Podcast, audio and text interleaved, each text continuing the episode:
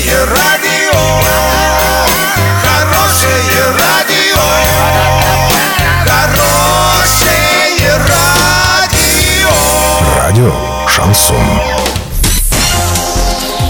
В студии с новостями Екатерина Антоненкова. Здравствуйте. Спонсор выпуска «Строительный бум». Низкие цены всегда. Картина дня за 30 секунд. Завтра хоккейный клуб «Южный Урал» в Орске сразится с командой «Металлург» из Новокузнецка.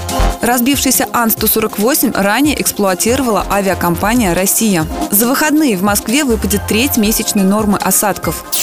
Подробнее обо всем. Подробнее обо всем. Завтра хоккейный клуб «Южный Урал» проведет второй домашний матч с командой «Металлург» из Новокузнецка. Орская команда сейчас располагается на 11 позиции с 80 очками после 50 проведенных игр регулярного чемпионата ВХЛ. Их соперники, команда «Металлург», располагается на 13 строчке турнирной таблицы, но имеет в своем активе всего на 2 очка меньше – 78.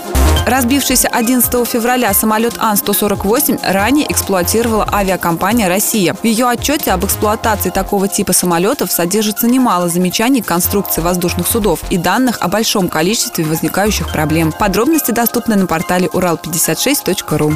В Москве в пятницу, субботу и воскресенье ожидается сильный снегопад, сообщает Росгидромет. За выходные в российской столице может выпасть до 10 миллиметров осадков, что составляет около 28% месячной нормы для февраля.